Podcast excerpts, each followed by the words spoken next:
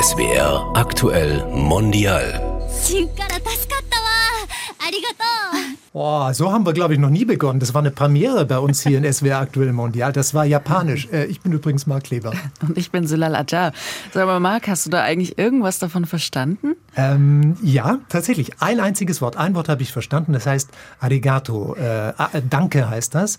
Und das kenne ich, weil ich seit vielen Jahren so ein bisschen zumindest in einem Ausschnitt mit japanischer Kultur zu tun habe. Ich mache nämlich Karate, aber ansonsten ganz ehrlich, pff, gar nichts. Ja, das war ein Ausschnitt aus einem Anime-Film, der dieses Jahr, also 2023, in die Kinos gekommen ist, seine internationale Premiere bei der Berlinale hatte. Suzume heißt der Animationsfilm, der geht zwei Stunden lang und dass es davon auch eine deutsche Fassung gibt, die wir leichter verstehen können, verdanken wir der Frau, die heute bei uns in SWR Aktuell Mondial ist. Herzlich willkommen, Anja Truong. Hallo, danke schön. Hallo Anja. Wir dürfen du sagen. Vielen ja. Dank dafür schon mal. Gerne.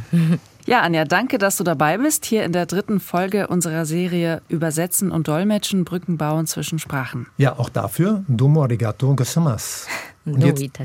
Ah, gut. Guck mal. Jetzt mal Hand aufs Herz, wie falsch habe ich es ausgesprochen? Es war in Ordnung. also, du bist sehr höflich. Höflichkeit ist in der japanischen Kultur ja was Wichtiges. Man hätte es auf jeden Fall verstanden.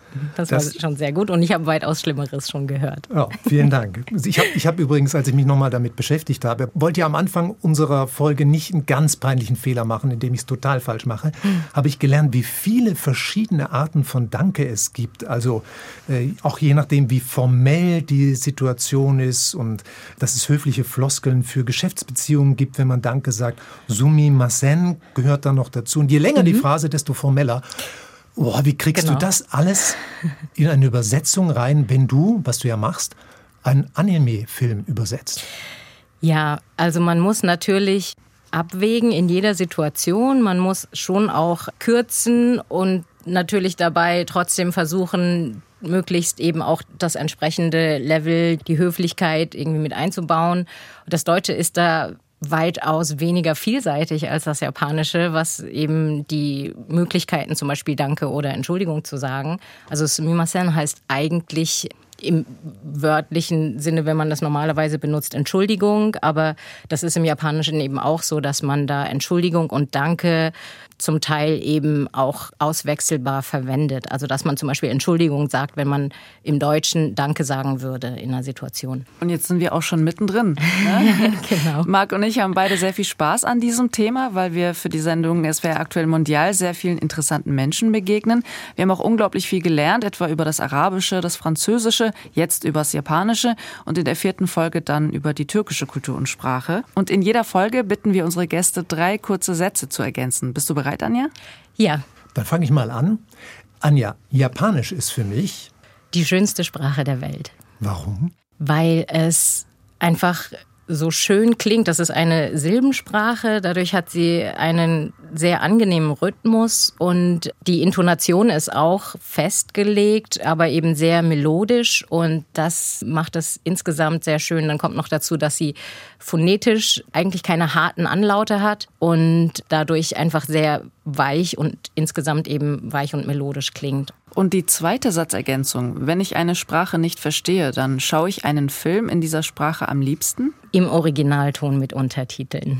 Also es ist für mich vor allem dann auch interessant, den Klang der Sprache aufzunehmen. Das ist bei mir bei Fremdsprachen immer so, dass ich da sehr vom Klang herangehe und eben gucke, wie klingt das und was kann ich da vielleicht sogar schon ausmachen oder ist das einfach nur irgendwas, wo ich gar nicht weiß, wo fängt jetzt ein Wort an und wo, ne? Hört es auf oder ist eben, ich finde da gar keine Strukturen oder kann gar nichts raushören.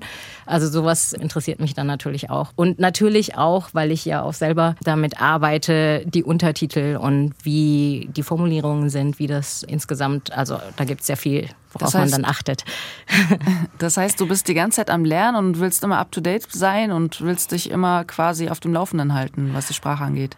Ja, natürlich. Also das gehört halt auch einfach zum Beruf dazu. Ich dolmetsche ja auch und es ist sowohl als Übersetzer als auch als Dolmetscher muss man einfach auch an seiner Sprache weiter arbeiten und zwar un, ja eigentlich unaufhörlich und unentwegt. Das ist einfach was, sobald man, das kennt vielleicht jeder von seinen eigenen Fremdsprachen auch, sobald man mal eine Weile nicht damit in Kontakt war oder so, geht halt schon schnell und viel verloren. Ja, so geht es mir auch tatsächlich mit dem Türkischen. Also ich merke das immer, wie das so schnell einrostet, wenn ich mal in der Türkei bin, dann fällt es mir unglaublich schwer. Ich brauche dann immer einige Wochen, bis ich dann wieder drin bin. Also genau. ich kann das verstehen. Ja, genau. Das ich bin auf einem Sprachniveau im Japanischen, wo ich von 1 bis 10 zählen kann. Da kann ich nichts falsch machen, egal wie lange ich nicht in Japan bin. naja, man könnte es auch vergessen, je nachdem, wie lange es ist. Aber das stimmt. Ja. ja. Die dritte Satzergänzung, Anja, die japanische Kultur hat mit der deutschen so viel zu tun wie die Farbe Weiß mit hellgrau, dunkelgrau, schwarz. Also, okay. Also ja. Warum? Es, es sind doch sehr unterschiedliche Ansätze. Also wirklich so vom, vom Grundkonzept her hat man sowohl in Sprache als auch Kultur eben wirklich sehr gegensätzliche Ansätze, was jetzt Ausdrucksweisen und auch Kommunikation insgesamt betrifft. Die Deutschen sind doch sehr direkt. Man sagt eben schon sehr direkt, was man denkt. Und das ist im Japanischen eben wirklich nicht so der Fall. Man sagt durchaus, was man denkt, aber man drückt es eben nicht so direkt aus. Ich habe auch gelesen, dass die japanische Sprache eine sehr bunte und sehr reiche Sprache ist an Lautmalereien. Also zum Beispiel für den Klang ja. des klopfenden Herzens wird gesagt Doki Doki Doki. Also das ist ja, sehr bunt genau. und lebendig. Ja. Es gibt sehr viele Lautmalereien im Japanischen, die auch wirklich in normaleren oder auch zum Teil etwas förmlicheren Situationen benutzt werden, als das jetzt im Deutschen so wäre. Also das ist im Deutschen beschränkt sich das ja dann doch meist auf die Umgangssprache, wenn man jetzt so Lautmalereien benutzt irgendwie. Und das ist im Japanischen schon sehr viel weiter verbreitet, das stimmt. Du lebst und arbeitest in Heidelberg. Mhm. Das heißt, wenn du Anime, Filme oder Serien übersetzt, dann kommt die Arbeit zu dir. Genau, ja. Also für Übersetzungen läuft das ja meistens sowieso dann online ab. Also dass man eben dann über irgendwelche Möglichkeiten, Dateien zu schicken, dann das zugeschickt bekommt. Oder eben sich irgendwo runterladen kann über eben Zugänge und dann kommt das zu mir, ist richtig. Da ist das Internet einfach etwas, was die Welt sehr, sehr eng zusammengebracht hat. Absolut, ja. Wie oft bist du denn in Japan? Ja, also vor der Pandemie war ich eigentlich immer so alle zwei Jahre für eine längere Zeit dort. Also dann für mehrere Wochen bis irgendwie knapp zwei Monate oder so, je nachdem, wie sich einrichten ließ. Und in den Jahren dazwischen habe ich dann eben andersrum Besuch aus Japan bekommen. Und dann während der Pandemie konnte ich leider eben nicht mehr nach Japan, was schon sehr hart war. Und jetzt sind die Grenzen zwar wieder offen, aber jetzt ging das nicht, dass ich dann direkt wieder hinfahren konnte. Insofern ist das jetzt gerade schon eine sehr lange Durststrecke für mich gewesen. Wenn mhm. du in Japan bist, sprichst du so gut Japanisch, dass Japanerinnen und Japaner dich auch für eine Landsfrau halten würden? Ja, tatsächlich schon. Das fand ich am Anfang manchmal sogar ein bisschen schwierig, weil dann entsprechend halt auch von mir die gleichen strengen Regelungen, was jetzt eben diese die Etikette betrifft und was Hierarchien und so weiter betrifft, erwartet werden. Und gerade am Anfang, als ich jetzt noch relativ frisch beim Sprachenlernen war, war es eben schon auch so, dass man mich trotzdem für eine Japanerin gehalten hat, aber ich eben gerade mit solchen Höflichkeitssachen und so zum Teil einfach noch ein bisschen unsicherer war. Als offensichtlicher Ausländer ist das normalerweise so ein bisschen, da ist mehr Toleranz da als so jetzt gegenüber Japanern. Genau, genau. Das ist so ein bisschen so ein Bonus, den man hat, wenn man da jetzt nicht alle Regeln richtig befolgt oder so. Und ich wusste halt, und das habe ich in manchen Situationen auch gemerkt, dass ich mich eben wirklich wie eine Japanerin daran zu halten habe, obwohl ich nicht mal alle kannte zu dem Zeitpunkt und wahrscheinlich auch jetzt noch nicht alle. Und genau, das war manchmal dann sogar auch ein bisschen schwierig. Aber insgesamt ist man natürlich froh und es hilft mir auch sehr, weil dann eben auch mit mir kommuniziert wird, wie mit einer normalen Japanerin und das ähm, ist natürlich für mich zum Lernen dann auch sehr, sehr gut. Mich würde es persönlich stolz machen, wenn ich auf einem so hohen Level bin, ja. dass sogar Einheimische mich für ja, eine Japanerin halten. Das ist doch eigentlich, genau, spricht ja für dich, Dankeschön. deine Kenntnisse. Hast du da eigentlich auch einen direkten Bezug zum Land? Also hast du da Freunde und Familie in Japan? Ja, also ich habe keine blutsverwandte Familie, aber ich habe sozusagen eine zweite Familie, ein zweites Zuhause daran. Ja, das ist eine sehr enge Freundin, bei der ich auch ein Jahr gelebt habe, als ich mein Austauschjahr vor sehr, sehr langer Zeit da gemacht habe. Und also mit denen fühle ich mich fast mehr verbunden und habe fast mehr Kontakt eigentlich auch als zu meiner eigenen Familie, die in Taiwan lebt eigentlich. Und ich bin also sehr viel öfter in Japan als in Taiwan tatsächlich. Lass uns auch mal ähm, wieder fürs Ohr nach Japan gehen. Mhm. Wir haben mal aus dem Anime-Film Suzume einen kleinen Ausschnitt rausgesucht. Das ist ein Film eines sehr erfolgreichen japanischen Regisseurs, Makoto Shinkai. Die Handlung ganz kurz ist geht um ein junges Mädchen, das ist die Titelfigur Suzume, und die muss Gefahren bestehen, weil ein mythisches Monster ihre Welt bedroht. Und in der Szene, die wir gleich hören, die Tonspur, da passiert was ganz Kurioses. Da ist sie dabei, als eine Mopedfahrerin eine ganze Kiste Mandarinen runterrutscht und die sammelt sie dann ein, zusammen, Achtung, mit einem verzauberten Stuhl. Und das hört man der Mopedfahrerin auch erstmal ziemlich an, wie verblüfft die ist. Das kann man sogar hören, wenn man kein Japanisch kann.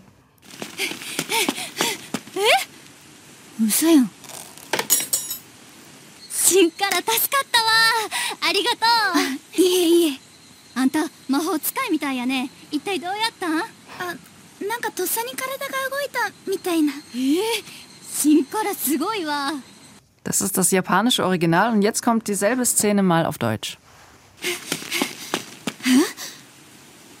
Das ist ja ein Ding. Du bist meine Heldin. Dankeschön. Ach, kein Ding.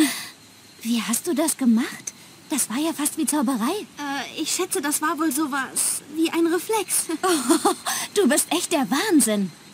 Anja, ja. das ist quasi dafür hast du gearbeitet. Wie ist das, wenn du das hörst, japanisches Original und dann deine Arbeit aus dem äh, Mund der Synchronsprecherin? Ich finde, es ist tatsächlich an dieser Stelle gut gelungen. Es gibt andere Situationen immer mal wieder bei der Arbeit, bei denen man dann so ein bisschen auch Kompromisslösungen findet und so. Hier ist es natürlich schon auch so, dass ich da ein bisschen weiter weg vom Originaltext gehen musste. Aber das ist im Japanisch, also in der Kombination Japanisch-Deutsch sowieso eigentlich grundsätzlich der Fall. Insofern, ja. Also wie ist das bei anderen Filmen zum Beispiel, wenn es einen Dialog gibt auf Japanisch, der sehr schnell ist und du hast eben, du musst ja lippensynchron dann ähm, ja. übersetzen. Wie machst du das im Deutschen? Fügst du da weitere Wörter hinzu oder kürzt du da Wörter? Also bei der Übersetzung für Synchron ist es normalerweise so, dass das Lippensynchron formulieren der Dialogbuchautorin, dem Dialogbuchautor überlassen bleibt. In diesem Fall bei Susume war es so, weil einfach die Zeit knapp war und so weiter, dass ich da weitestgehend, wenn es möglich war, versucht habe, einfach weil ich wusste, dass der Autor auch nicht viel Zeit haben wird, da eben möglichst dann schon lippensynchron zu übersetzen.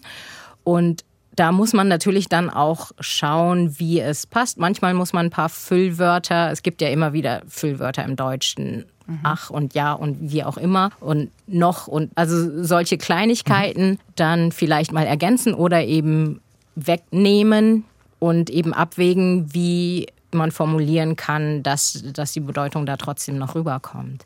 Also ist es so, wenn ich es richtig weiß, dass es immer zwei Fassungen gibt. Ne? Es gibt einmal die Übersetzung und dann wird aus der Übersetzung sozusagen die Lippensynchronfassung geschnitten. Im Normalfall ja. Es gibt also auch Fälle, wenn zum Beispiel jetzt ein Studio, das habe ich jetzt gerade aktuell über eine Kollegin an mich herangetragen bekommen, beziehungsweise wir sind da im Gespräch dazu. Da ist es so, dass jemand angefragt hat für ein Dialogbuch.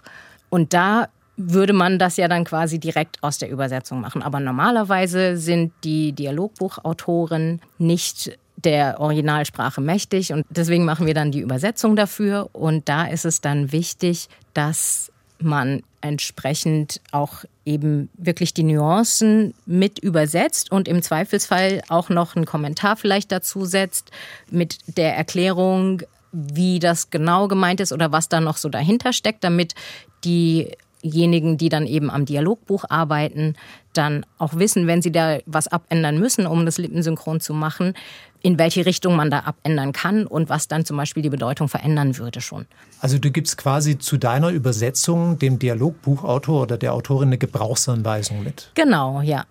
Anime-Filme und Anime-Serien haben in Japan ja Kultstatus. Äh, mhm. Äh, Im Gegensatz zu hier. Hier ist das ja nicht so populär wie in Japan. Wie war das für dich, als du gefragt wurdest, so einen großen und besonderen Film, der bei der Berlinale lief, zu übersetzen? Das war natürlich schon erstaunlich. Also ich, ich hatte auch überhaupt nicht damit gerechnet. Das ist schon auch ein, ein, kleiner Traum natürlich, denke ich, für jeden in diesem Beruf oder zumindest für alle, die irgendwie sich für Anime interessieren und in dem Bereich auch ein bisschen arbeiten. Da denkt man, also ich habe mir auf jeden Fall zumindest schon länger gedacht, auch irgendwann mal einen Shinkai-Film machen wäre schon, wäre schon schön. Und dann kam das und das war schon ein kleiner, also da, da bin ich kurz aufgeregt geworden, ja, auf jeden Fall. Und dann hast du wie viel Zeit gehabt, um zwei Stunden Film aus dem Japanischen ins Deutsche zu übersetzen? Dann habe ich knapp zwei Wochen Zeit gehabt. Also das war schon ein sehr enger Zeitrahmen, weil die Anfrage ja auch knapp kam. Und dann ist es ja nicht so, dass ich jetzt grundsätzlich zwei Wochen lang sonst gar nichts zu tun ja. gehabt hätte oder so. Insofern, das war zeitlich schon eine recht sportliche Nummer, ja. Wie wenig hast du da geschlafen? Ich habe es nicht beziffert. Ich, ich, habe durchaus an anderen Tagen schon mehr geschlafen, sagen wir es mal so. Da hilft dann wahrscheinlich der grüne Tee. Wollte gerade fragen, ja. Genau. Gretchenfrage, grüner Tee oder Kaffee? Grüner Tee. Ah, stilecht. Ja.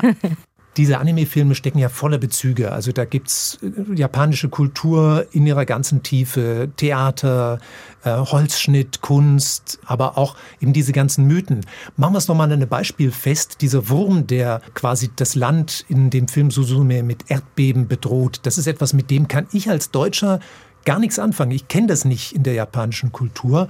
Wie kriegst du das hin, wenn du diesen Anime-Film übersetzt, dass ich damit was anfangen kann. Ja, also es ist natürlich so, dass ich das Bild selber jetzt nicht irgendwie zu einem deutschen Pendant machen kann. Aber was ich machen kann, ist es so zu erklären, also mit Ausdrücken oder eben gegebenenfalls Bildern oder Redewendungen, die für deutsche Zuschauerinnen und Zuschauer eben zugänglich sind. Und in diesem Fall mit dem Wurm ist es so, dass es erklärt wird als eine Macht, die weder Willen noch Absichten hat und entsprechend einfach wirkt. Und der sagt, da etwas, was auch wirklich nicht so leicht zu übertragen ist. Er sagt im Grunde, wenn sich etwas verzerrt, dann kommt er heraus und löst eben diese Erdbeben aus. Und diese Verzerrung beruht eben auf einem Konzept, das wir im Deutschen nicht haben, nämlich dass grundsätzlich eben ein Gleichgewicht besteht, beziehungsweise das Gleichgewicht der Idealzustand ist. Das kennt man ja aus asiatischen Kulturen auch. Das Yin und Yang kennt ja sicher jeder. Und wenn da eine Verzerrung stattfindet, da ist ja auch, also nicht positiv oder negativ, sondern es ist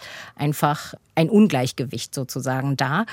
Und das ist in der Regel dann nicht mit guten Konsequenzen verbunden. Und wie hast du es in diesem Fall gelöst? Wie hast du den japanischen Begriff verzerrt dann für uns Deutsche übersetzt? In diesem Fall habe ich geschrieben, wenn sich das Negative anhäuft. Und zwar einfach, weil es zwar nicht 100 Prozent genau ist, weil es durchaus natürlich auch im Positiven der Fall sein kann, aber weil das eben das Bild ist, was das vielleicht für Deutsche so am ehesten noch rüberbringt, dass eben da irgendwas im Ungleichgewicht ist, wenn man mit positiv und negativ arbeitet. Du bist ja so eine Art Kulturvermittlerin. Du vermittelst zwischen den Kulturen, zwischen den Sprachen. Du machst Dinge verständlich und zugänglich. Gibt es auch für dich Dinge, die du nicht verstehst, wo du nochmal nachfragen musst beim Übersetzungsprozess? Also sprachlich und kulturell ist das meiste, was jetzt so in den Unterhaltungsmedien vorkommt, für mich bekannt. Es gibt natürlich Ausnahmen, aber dadurch, dass ich auch lange in Japan gelebt habe und eben mich ja auch viel mit der Sprache und der Kultur im Alltag auseinandersetze, gibt es da, sage ich mal, in der Regel keine Probleme. Es gibt Nischen, Anime, sage ich mal, es gibt, es gibt ja Anime zu allen erdenklichen Themen. Also wirklich zu allem, was einem irgendwie einfallen könnte. Und wenn das dann ein extremes Nischenthema ist, dann kann es sein, dass ich da fachlich eben für, über dieses Thema nichts weiß, weil ich vom Angeln nicht besonders viel Ahnung habe oder sowas. Aber das sind ja Dinge, die man dann in der Regel auch im Internet nachforschen kann. Und gehen wir nochmal zurück zum Film Susume. Warst du da bei der Premiere dabei? Also ich stelle mir das unglaublich emotional vor, wenn man da zum allerersten Mal vielleicht auch mit anderen Menschen zusammen im Kinosaal sitzt und sein Werk hört und sieht. Also macht es dich stolz, deine Arbeit im Kino zu sehen? Ich weiß auch nicht, ob das überhaupt eine deutsche Premiere im Sinne von, dass es jetzt die erste Aufführung gab, sondern der lief ja dann einfach im Kino an. Mhm. Dann bin ich eben mit Freunden reingegangen und das war schön, auf jeden Fall. Also ich bin auch sehr glücklich. Hier auch nochmal Grüße an alle, die an der Synchronisation beteiligt waren. Also ich finde, das ist wirklich sehr gelungen. Also ich fand es schön und es hat mich, es freut mich natürlich dann auch, wenn ich dann merke, ah, und ich erinnere mich dann an die Ausdrücke, die ich da, die Formulierungen, die ich da mir ausgegrübelt habe und die dann zu hören, ist schon auch ein schönes Erlebnis auf jeden Fall. Das ist wahrscheinlich das, was dann auch Freude macht, ne? wenn man es dann hört und denkt, ja, genau so muss es sein. Absolut, genau. Sag mal, wenn ich jetzt überlege, ich, gehöre ja zu denen, die im Kino dann bleiben, bis der Abspann tatsächlich bis ganz Ende mhm. durchgelaufen ist. Ich und, auch, übrigens. Ja, finde das auch eine Art von Respekt ja, gegenüber all denjenigen, absolut. die da mitgemacht haben. Genau.